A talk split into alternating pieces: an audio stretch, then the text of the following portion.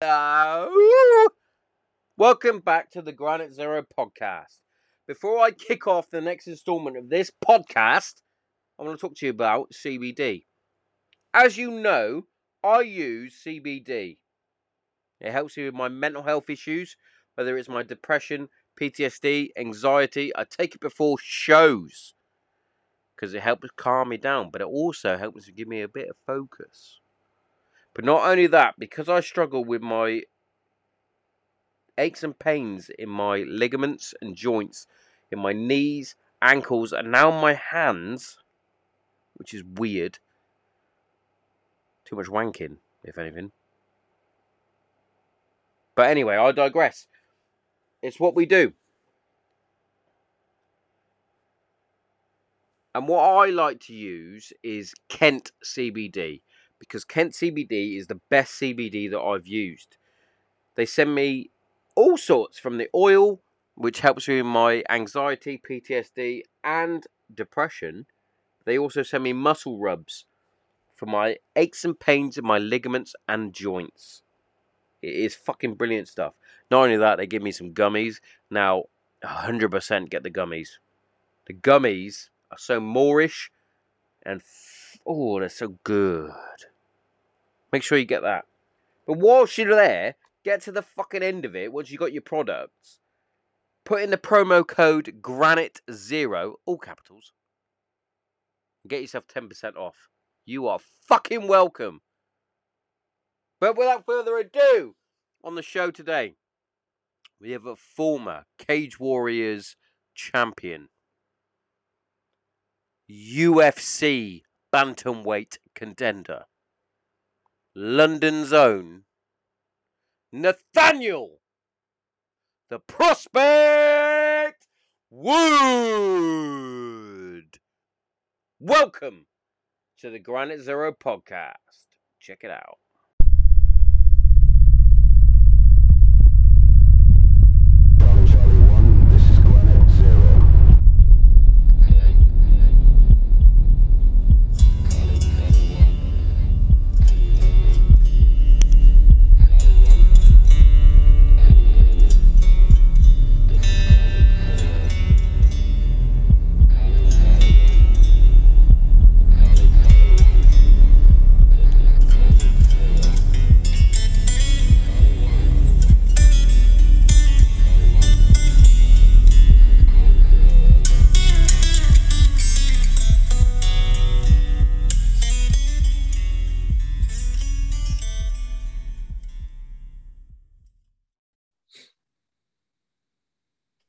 Nathaniel, the prospect Wood. Thank you very much for coming on the Granite Zero podcast.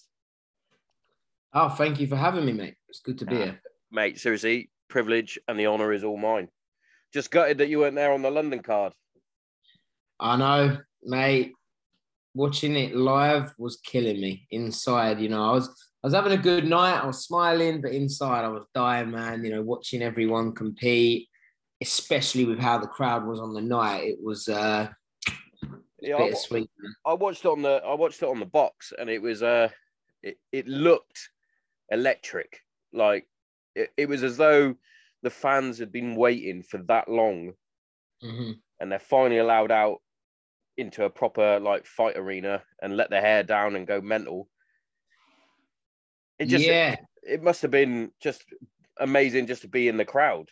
But Yeah, mate, it was exa- exactly like you just said. You know, I could tell that the crowd had been um, waiting for that for a long time. You know, I think is it been three years? I think it's been three years now since the last one, um, and you could tell. You know, you could tell Yeah. that the fans were happy to have the UFC back. I think the ticket masters could tell as well. That's why they bumped them prices up to crazy, Defi- crazy definitely. prices. Um, so yeah, you know, it was I was it was quite a proud moment because I was like, you know, this is my hometown, and Yeah. you know, like no other crowd I think you'll see.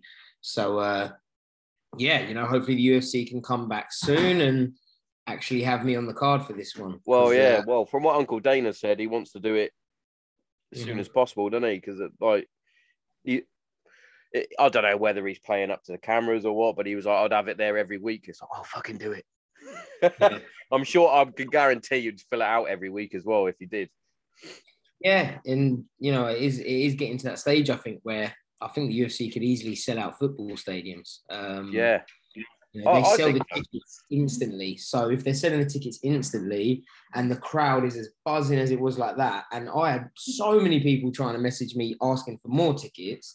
I think to myself, you know, I don't think they would have problems selling it no, no. to, stadiums. Um, you know, I'm not saying Wembley like eighty thousand, but you know, you know I what? I, gen- I generally don't think it'd be far off that, mate. If I'm honest, like No, I don't, I don't think that's seeing because obviously us English, us British, we have like a, a football culture, you might say, Mhm.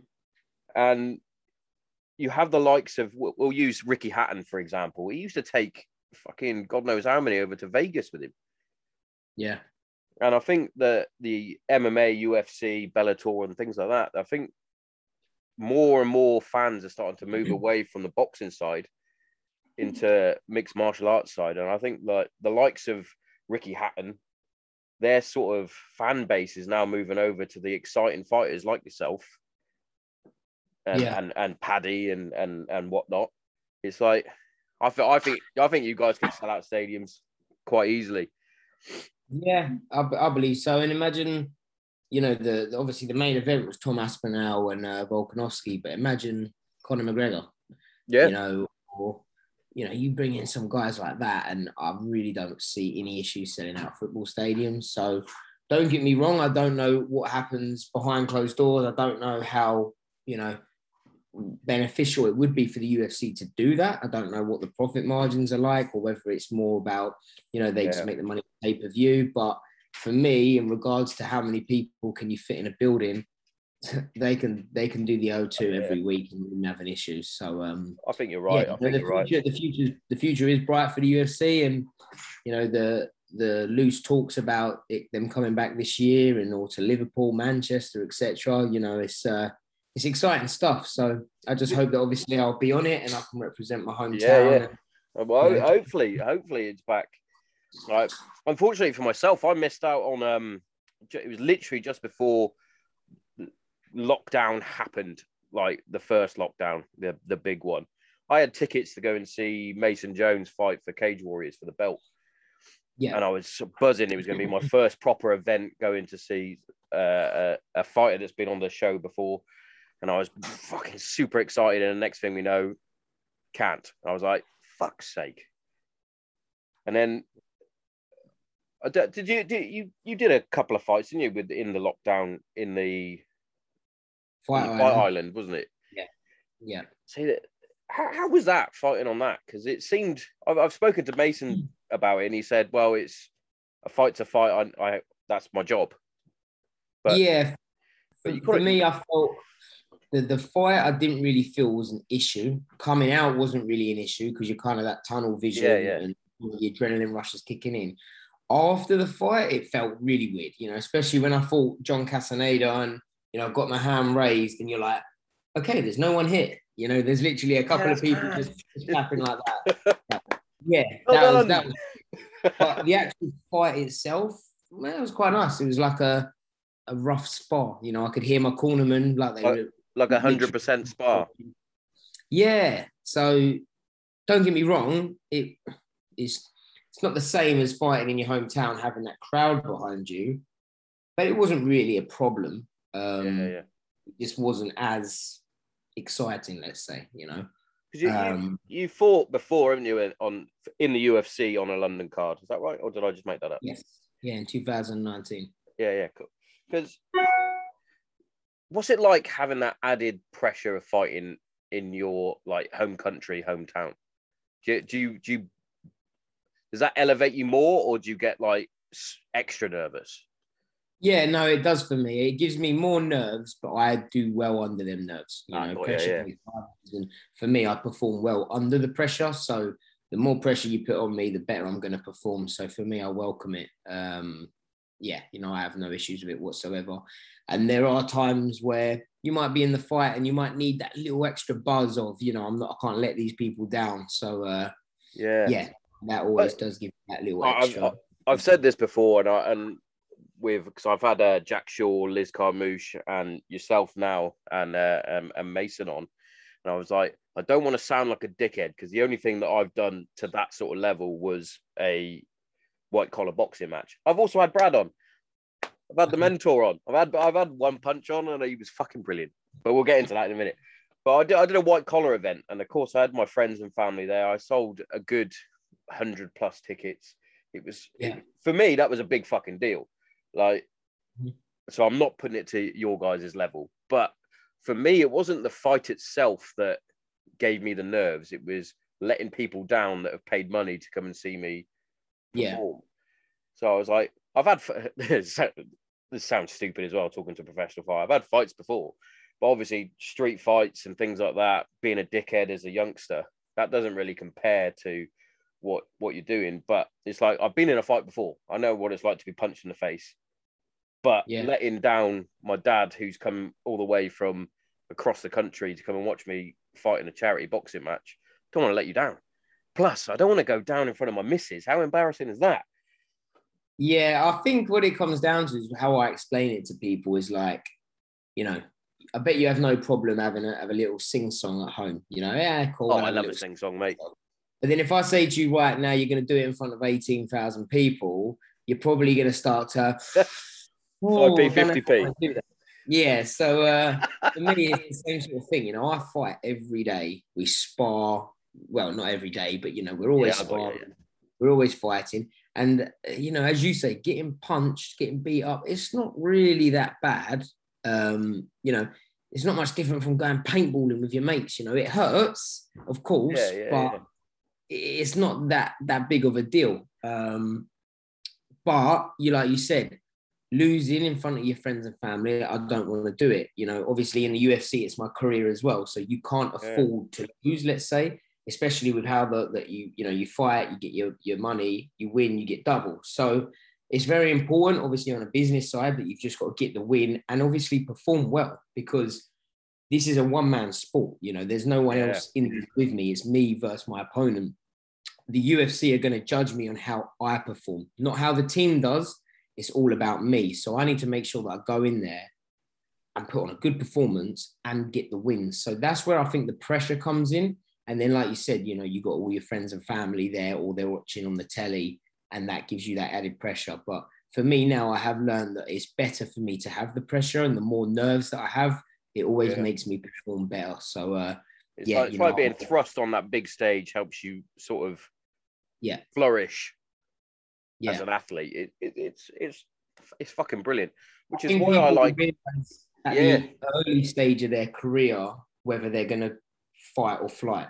Yeah, You know, I don't think you need to. I don't think twenty thousand people actually makes much difference compared to two hundred people. You know, it's the same kind of concept, and if anything, the kind of the bigger it gets, sometimes the less real it is. If that makes mm. sense. Yeah, You know, when I used to fight at the O2 Indigo and Cage Warriors, and I think it held, uh, let's say 1,500, 2,000 people, when that was packed out, that felt a lot more intense because it was so small and confined. Whereas the O2 is massive. So you can only see a certain amount of people, and yeah, then yeah, the other 15,000 are up here where I'm like, well, I can't even see them, you know? yeah. Um, so yeah, for me, I don't think there is much difference. So you know, I think if you can perform well in front of 500 people, I think you'll be able to perform well in front of 18,000. But you know, that's just my opinion. Whether it actually works, I, I don't. well, everybody's different, and and one of the reasons why I started the uh, the podcast was my mental my mental health issues when I left the the military, and the reason why I like to gravitate towards fighters and sports stars and athletes and things like that is the fact that you guys have uh, are starting to build this robust sort of mindset in terms of win or lose you you know how to take it. And and obviously especially in the likes of um, MMA a lot of people go well that person isn't undefeated. It's like come on. Not in MMA especially it, it's it's styles make matches. Yeah. and and you very rarely do you find a fighter that is going to go completely unbeaten because of that and because of the high level and it's not pick and choose who you're fighting No. which is a good thing i think because the, the best fight the best Yeah, definitely. And I say to a lot of people that in this sport, there's so much luck involved, like you wouldn't believe. Um, it's just playing. It's like playing chess with someone. You know, sometimes you can have one bad game and you're like, oh my gosh, what have I just done? And I've given up and checkmate. That's it. And I've had it before. I've had it where I've had a had a guy that, you know, he wasn't a journeyman, but it was one of those where I should have beat him every possible place you could think of. And in the first minute and a half, when I took him down, I, I gave him an armbar, and I was like, oh no, what have I done? You know, and Yeah, exactly. Especially in MMA, feel there's like- so many different Whoa, whoa, whoa, ways, whoa. isn't there? Yeah, I felt like saying, let's start again. You know, let's start again. And that's not going to happen. whoa, whoa, again. whoa! Time out, time out. Yeah, He's not supposed to do that. That's not supposed Yeah, to happen. You, you can't, and that's now on my record forever. You know, if it was in the gym, I would have just gone, "Oh, what am I doing? Cool, let's go again," and then Yeah. that would never ever happen. But unfortunately, you make that one mistake, it's game over. You know, and it's Yeah. that's what I love about the sport because it adds that pressure in in boxing. You know, obviously there's people getting knocked out clean, but if you get dropped, okay, you get ten seconds to get back up, and you can kind of get away with Yeah, yeah. a mistake. In MMA, you get caught, the guy's going to jump on top of you, or the ref's going to step step in pretty quick. Um, and it's then four ounce gloves. You know, you can't afford to make a mistake. Even a jab could Yeah, potentially definitely. knock someone out. Definitely. Um, and that's what I love about it. You know, it makes the sport very, very real. And obviously, it's a blessing for the guy that gets the win. Like my opponent at the time, you know, he's got that on his record forever. And Yeah. it's also like a, a curse, you know, for the guy that messes up. It's a harsh sport. It's very cutthroat, and there's there's no room for It's error. very humbling as well, isn't it? It's like 100%. I, I've I've said it before on the podcast before. I haven't done much in terms of jujitsu and things like that, but I've got a uh, a guy that I've gone in and trained with. He's he's a purple belt, I believe, and I'm I'm a complete novice when it comes to it. I know the odd different uh, move. I can get into a decent rear naked choke. I can do a decent Kimura as well if I get the opportunity. However, this guy has got to be at least twenty kilos lighter than me we're roughly about the same height. I'm a bit fatter than he is, let's put it that way. But it felt completely the opposite. It was completely the other way around. This guy was like a fucking gorilla on me. Like, I couldn't Mhm. get him off. I was like, well, I can at least use my strength to get him off. No chance. And it was so humbling. And I was like, but it's those sort of moments that are humbling. Like yeah, it like puts a little like a flick of a switch in your head. You're like, this guy literally, if he could, if he held that choke longer, I'm dead. I'm I'm a dead Yeah. man. He just killed me. Right? How can I do this to better myself? yeah, and that's why I think every parent, I think, should give their child the opportunity to learn MMA or learn jiu-jitsu. You know, whatever one it is. Yeah, yeah, I get what you mean there. Yeah, I think everyone should have the choice to learn how to defend themselves. Don't get me wrong. You know, there's so many martial arts out there. It's like, well, choose your pick. yeah. Wh- but- wh- which one do you choose? Yeah, yeah, I think every uh, definitely my kids, I will be sending them to learn jujitsu. Yeah. If they really, really don't want to do it, that's absolutely fine. We won't do it, but at least I can say I took you there. And Yeah, if ever yeah, they come home and say, "Hey, Dad, you know, some kids picking on me, and I, I didn't know how to defend myself," at least I could know that I tried to get them to learn. If my kid come home and I'd never sent him, never taught him or her to, to defend themselves, I would it would break my heart if I heard them say the words I didn't know how to defend myself. yeah, yeah. So I'm, a, I'm, I'm a father myself. I've got I've got two beautiful angels that are inside, actually riddled with COVID at the minute. Mm. brilliant. Um, but I've taught them a few little things. I knew a, a few different escapes. I know how to obviously sink in a good choke and, and whatnot. My eldest has got a nasty rear naked choke on her. Like I've got a video of her getting getting her granddad, um, my father-in-law. It was literally on my birthday. He was messing around with her, picking on her, and she was like, she managed to somehow sneak into the back position put her hooks in and sunk this rear naked choke on him. And I've never laughed so much in my life. You saw the panic in his eyes. And this, my Mhm. father-in-law is six two, six three. He's he physically fit. He's, he's far fitter than me physically in that term. He's like 54. But she sunk it in. I was like, that's a proud dad moment right there. Yeah, I was like, she's got it. That's fucking brilliant. But I, I totally agree with you on that one. And that sort of comes at sort of to my next sort of question, really, was because your your dad did martial arts, didn't he? Your, he's a was Yeah. it jujitsu and and I forgot the other thing. I did do some research earlier. You probably told. I was watching little documentaries all about you today. Get my Yeah. fanboy on. But was that was that something that was encouraged to you by your dad, or was it, or you always sort of liked fights and and and things like that? So when I was about 10, my dad encouraged me to learn kickboxing. And I think I went, if it was about for a year or a year and a half, and then I quit because it was clashing with my football times. The times all changed. Got And it. at the time, I really liked playing football. So it was kind of a which one would you rather do? Stuck with football. And, you know, it weren't a problem. My dad never, you know, pressured me into doing it. And then just when I was 15 or 16, I just said, you know, this is what I want to do with my life. I want to become an MMA fighter. And that is literally it. That was uh, That's- history. that's- But luckily, you know, I, I've, I've always been looked after. I've got good parents. You know, I had I went, I went to good school. You know, Because that's the thing, was- isn't it? That's sort of a stigma behind fighters. People expect you to be from a bad background. You grew up in a ghetto. Yeah, your parents yeah, split up. Your mum ran off. Your dad you know, up. never never bullied, nothing like that. Um, you know, I had a couple of little scraps at school, them sort of things, but nothing really that was Yeah. anything crazy. You know, I never needed to go and learn how to defend myself or nothing like that. That's, that's pretty cool, though. To be fair, Like, I like that. Like so, from my my sort of background, similar to yourself in that sort of aspect, football was my main love. Um, but my old man was the other opposite to your dad, where my dad was right. You're going to play football. Like me and my brother had sort of a, a, a slight love for boxing and sort of combat sports, but Yeah. it was never no. You're not doing that. Thugs do that. That was my dad's sort of mentality, unfortunately. Um, which is weird because he was a um, he was a physical training instructor within the within the air force, so they had to specialize in pretty much every sport. And he was like, "Well, I did boxing in, in the air force." It's like, okay, cool.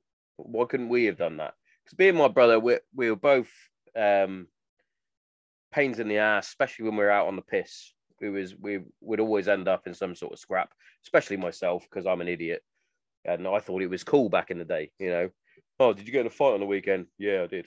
Idiot. But I was like sort of itching to be sort of put into a boxing camp or club. But where I was, it was literally football, football, football. My school was rugby, so I was either playing football or rugby. Um, but yeah, I, I was was like when I got into the Air Force myself personally, I was I joined the boxing team straight away. I did judo for a bit, which was pretty cool. Um, Mhm. so I was like, yeah, I really wanted to do that. But yeah, it, it's it's amazing sort of how different paths you sort of take. And obviously at 16, finding a love in mixed martial arts and thinking, yeah, I definitely want to do that. That's pretty fucking cool, to be fair. Yeah, I just always wanted to be an athlete, I think. And, you know, for me, I'm very competitive and I don't think you're ever going to find a more competitive sport than MMA. So, uh, Yeah, well, that's the thing as well, because that's it's an individual sport. It's a team. You you're in a team, but it's individual as well, which is brilliant. Best of both, in my opinion. And you've got a pretty fucking cool team, that's the one. definitely. And so you you said you you said you played football. So here's the question for you. Obviously, a London guy. Which which London team is your team?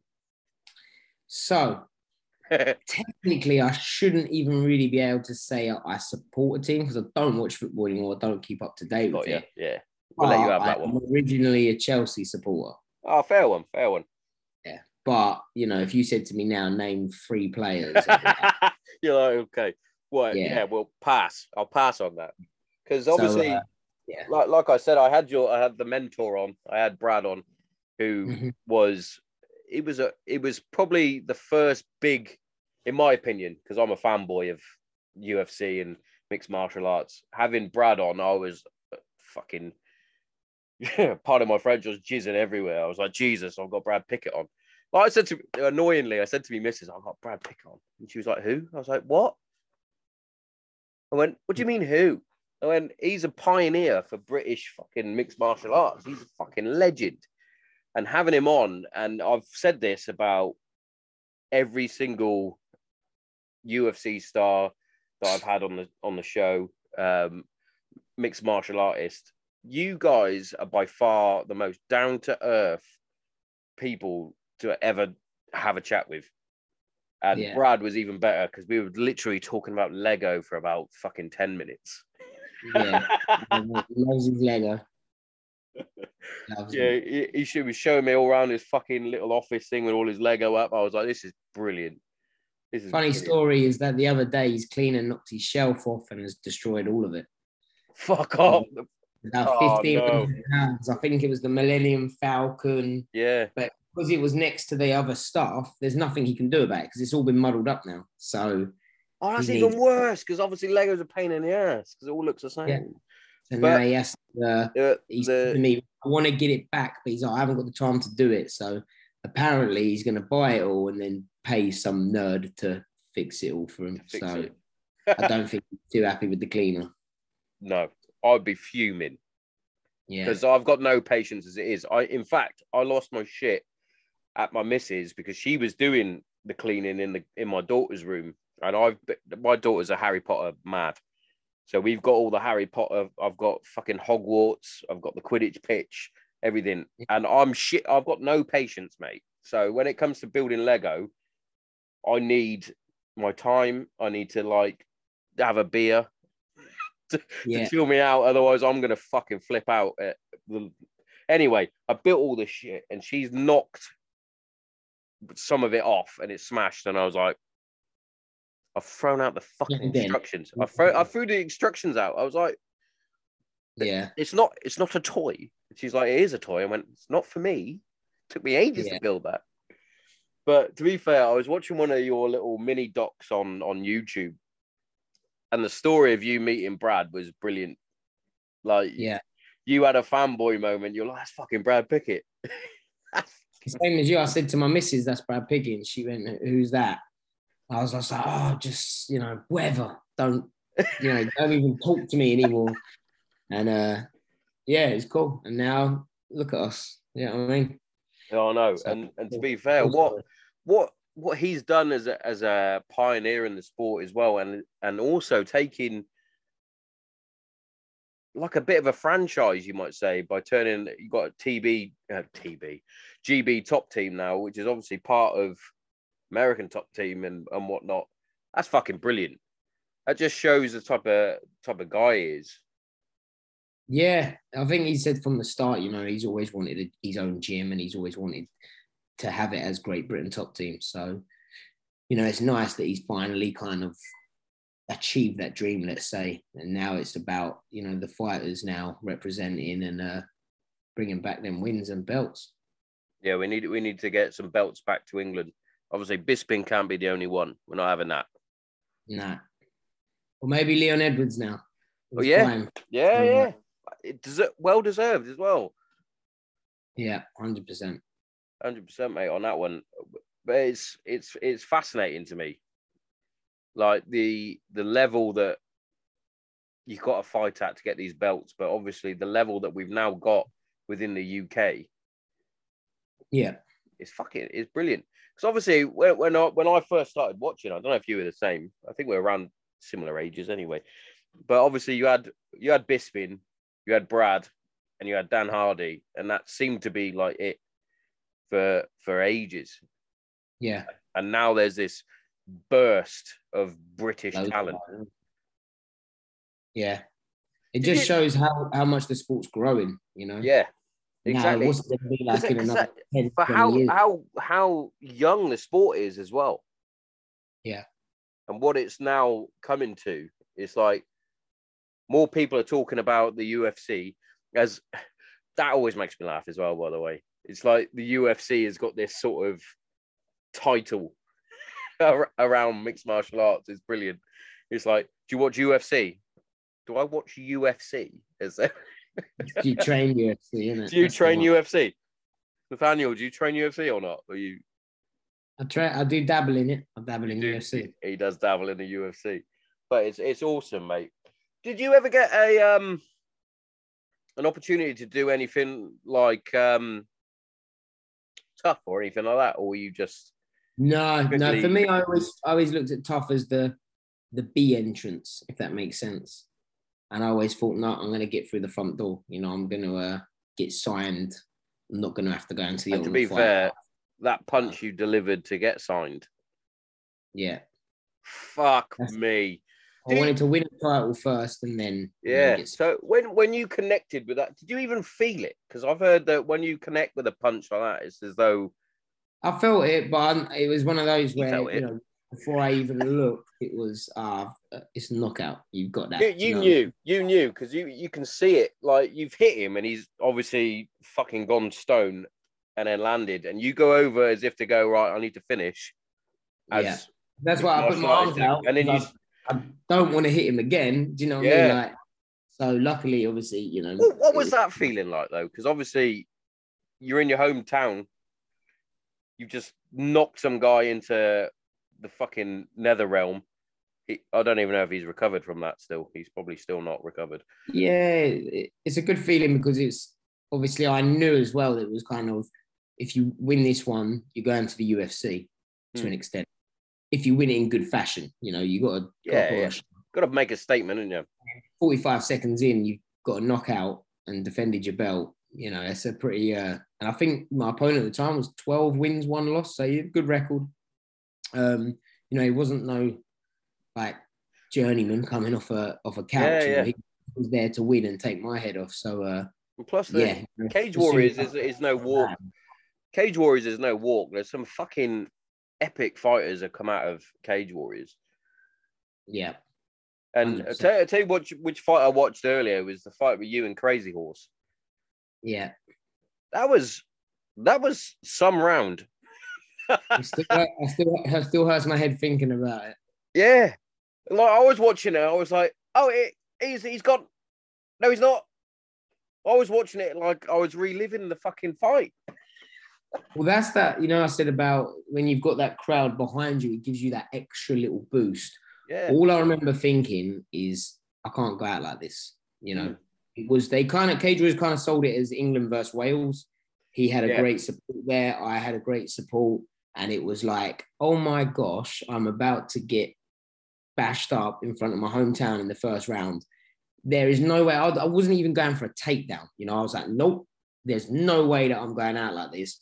And I had that crowd behind me, and spurred me on. You know, I got through it, and I, in my head, I was thinking, you know, you got to kill me if you think I'm going out. So, uh, you know, luckily the ref didn't stop it. I came back, finished well, him I round. thought that right because you you took a, a few fucking shots and you could see one of them that like knocked you back a bit, and you were like, oh fuck me, best put my hands up a little bit. And and fair play to you because you fucking got the win at the end of it. And just fucking madness, mate. Yeah, but it's as though that you had a bit of a reputation for having a good chin, as they say. yeah, And I watched a couple of a couple of your other highlights that I watched earlier, and I was like, yeah, he's got a he's got a fucking chin. Like some of these shots that you you you've taken is like fuck. I could knock anybody out, and and it's madness because you, you fight obviously at bantamweight, which apparently mm. is they don't hit as hard. So fuck off, fuck off. I wouldn't want to take a mm. fucking hit from any of the, any of you guys. Definitely not. yeah. Luckily, you know, my chin.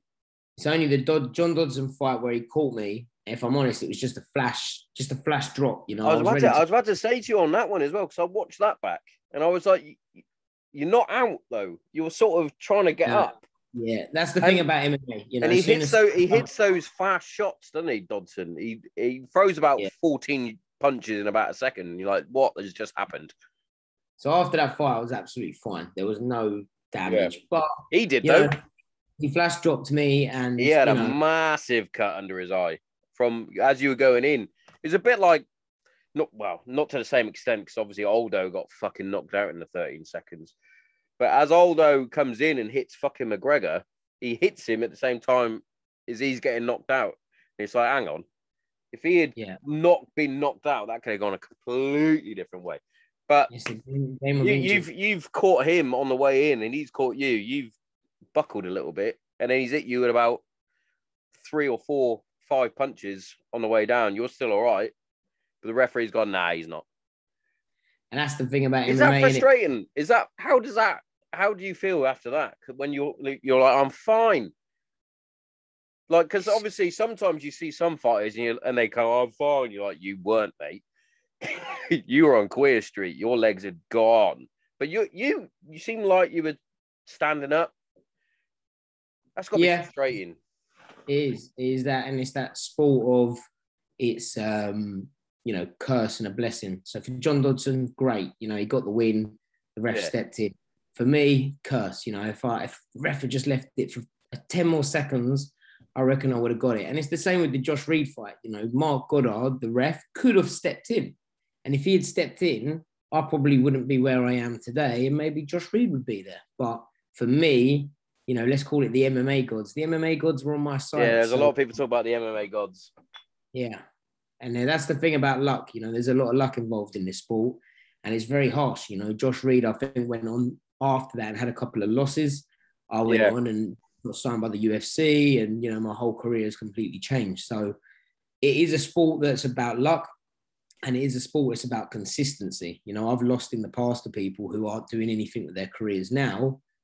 And here I am, you know, earning a good living, earning good money, Yeah. work, and fighting for the UFC. So it's about consistency and sticking with it as well. And, and having belief, you know, you got to believe in yourself. So too many fighters these days, I think, take a loss and then, you know, they're, oh no, it's, you know, the world's Yeah. I, I, I've seen that, and it, it's as though they're expecting too much too soon as well. Yeah. Like they see the likes of yourself, fucking Paddy, etc., and they're like, "Why am I not getting that?"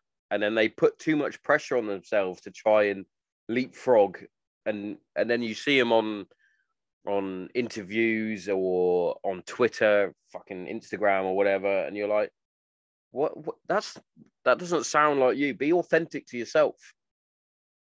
If it Yeah. if it's supposed to be, it will be.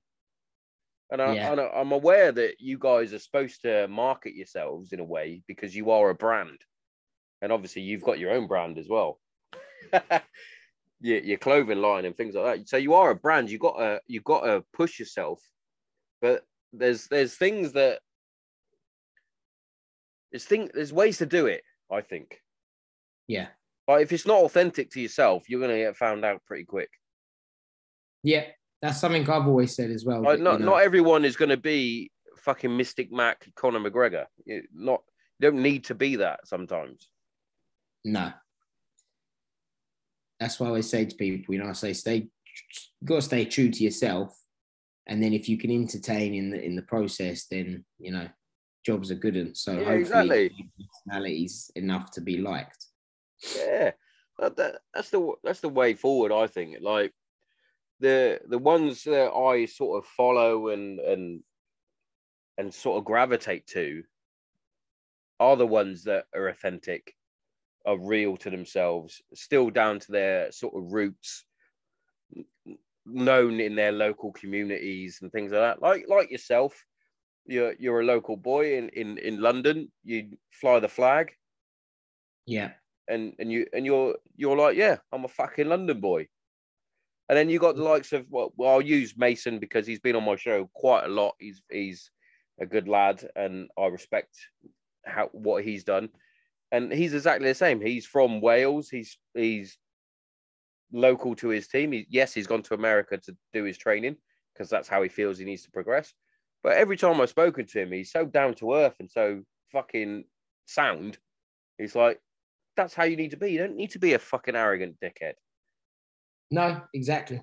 And that's the thing. I think, you know, just people need to I can understand why people put on an act if it's for money and things Yeah, like that. yeah. I, I don't get me wrong. I understand all that. I understand it's a business at the end of the day, and and sometimes you do have to sell yourself like that.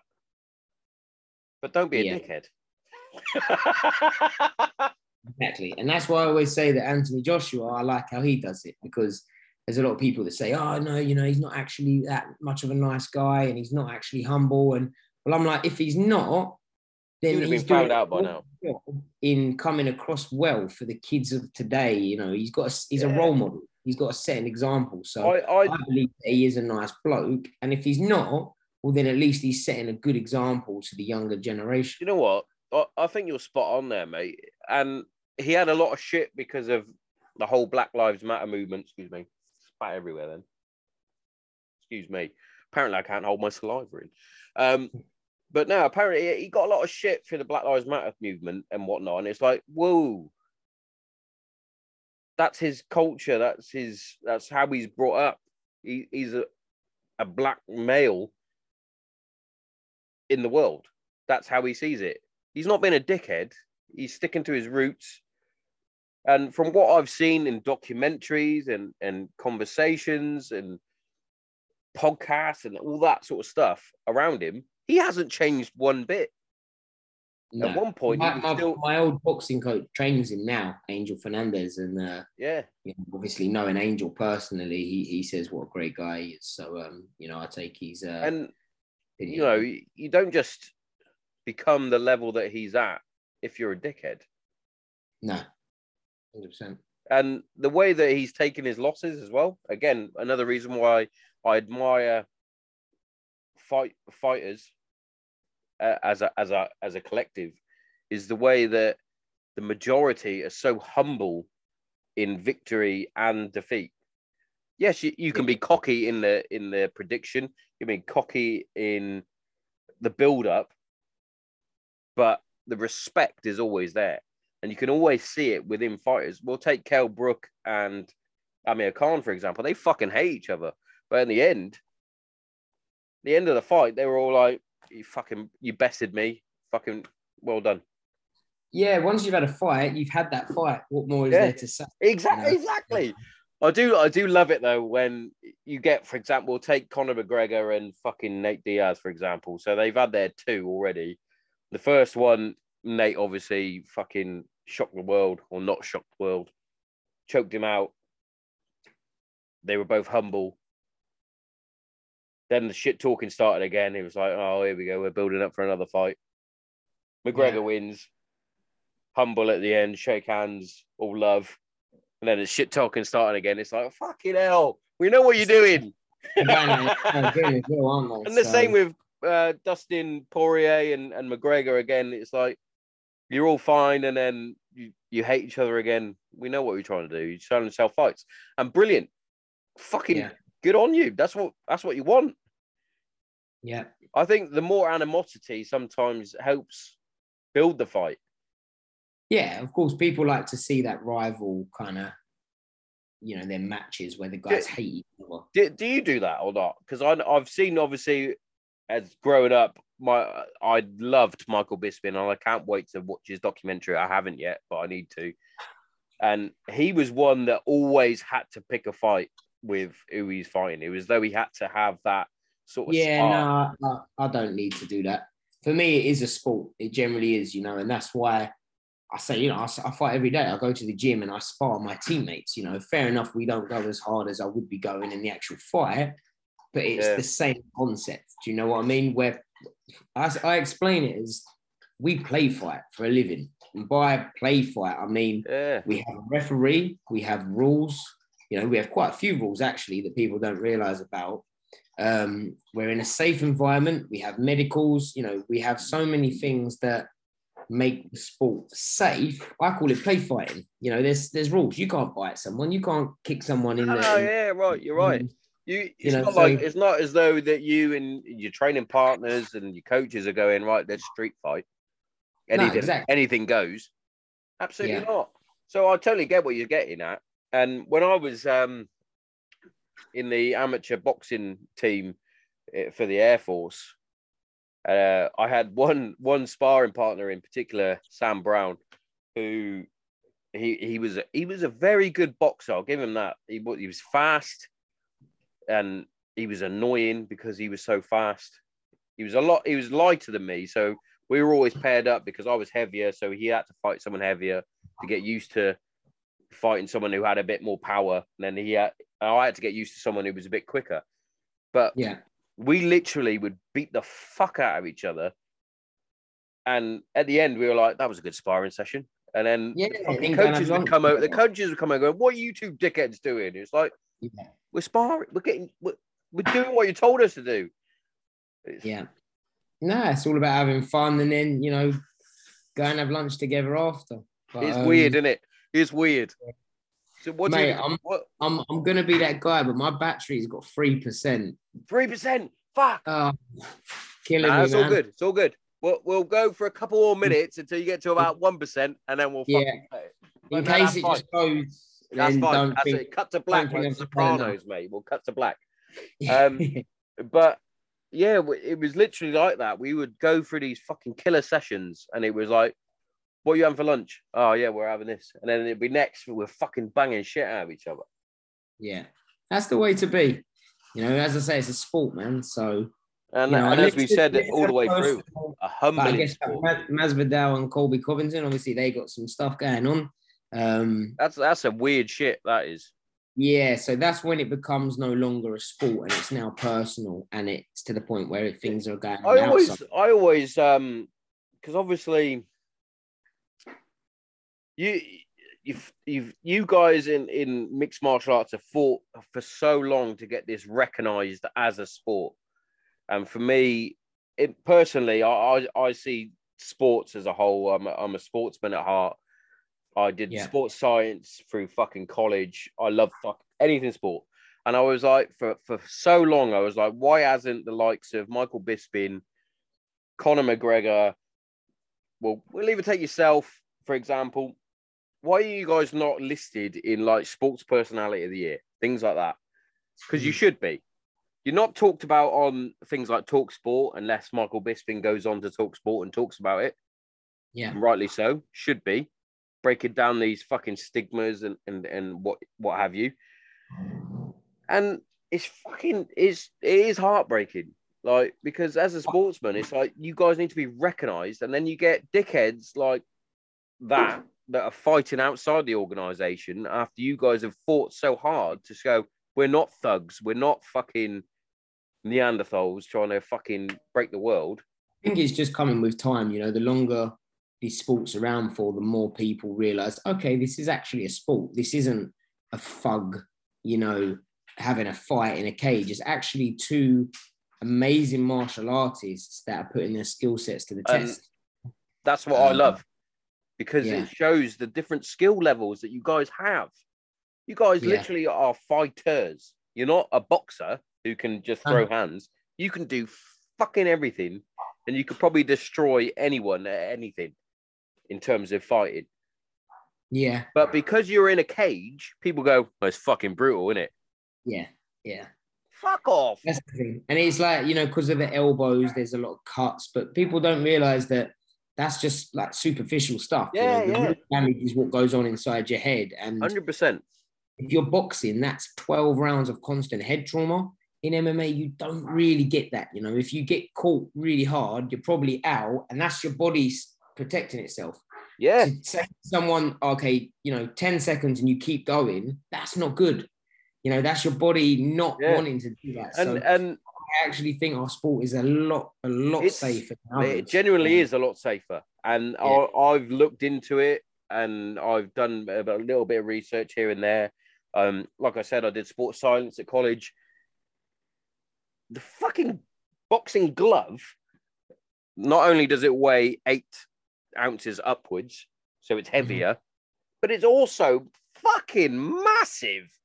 That Mhm. hits you in the head. That's the whole head going, what? Fucking Yeah. wobbling about. And it's actually probably better off you getting hit with a four ounce glove, 100%. being either knocked out clean and you're like, oh, I'm out. Or Yeah. you've hit me that hard, your fucking hand's broken, mate.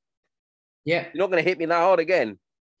The only times I've gone to A and E if I broke it, like I got my nose broken and broke my hand, damaged my foot, which I thought was broken. It's just little superficial things like that, you know. Touch wood, I've never had anything That- serious. Is that a pun as well? Touch wood or not? Yeah.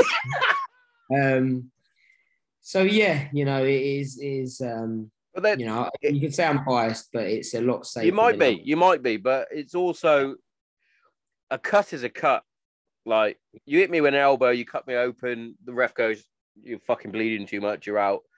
Cool. I can get that stitched. I might have a cool alley scar for a bit, but That's- that, uh, as that is what it is. No, not long term damage. Let's say. You're not getting fucking shook. Your head. Yes, there is obviously that element of CTE and etc. etc. that comes with the sport. Sure, but you But look at more in fight, training, more more if you're, fucking. you're a boxer i- and and you're boxing, all your sparring is head damage, head damage, Yeah. head damage, damage, head damage.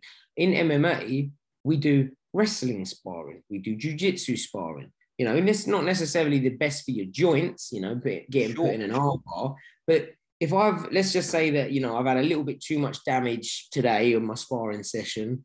Tomorrow, cool, I'll go and grapple. You know, I'll give my Yeah, head a rest and let my my brain recover to a certain was, I was literally saying that to me missus the other day because she was um we were watching obviously the London event and afterwards there's the Meatball Molly documentary. And obviously she, in one of her fights, I think it was in Liverpool where she got choked out and she was out. yeah, And uh my missus was like, that's gotta be dangerous. Like, Why? She's just gone to sleep. yeah, She's not dead. She hasn't been knocked down. She went to sleep. Yeah, I went, what she wouldn't she wouldn't have tapped because you can go to sleep. yeah, I went, most people might tap because they don't want to go to sleep, but sure. I went, you'll probably find the majority of fighters will tap when they're in an armbar, a Kimura, or ankle lock, knee lock, or whatever, because they're your joints. You're going to be out for a long time if they pop a Yeah. fucking elbow or something. When going to sleep, you'll be fine within the next fucking 20 minutes or so. You'll be back to normal. You might be a bit shook up for a bit because you're like, fuck, in real life, you just killed me. But yeah.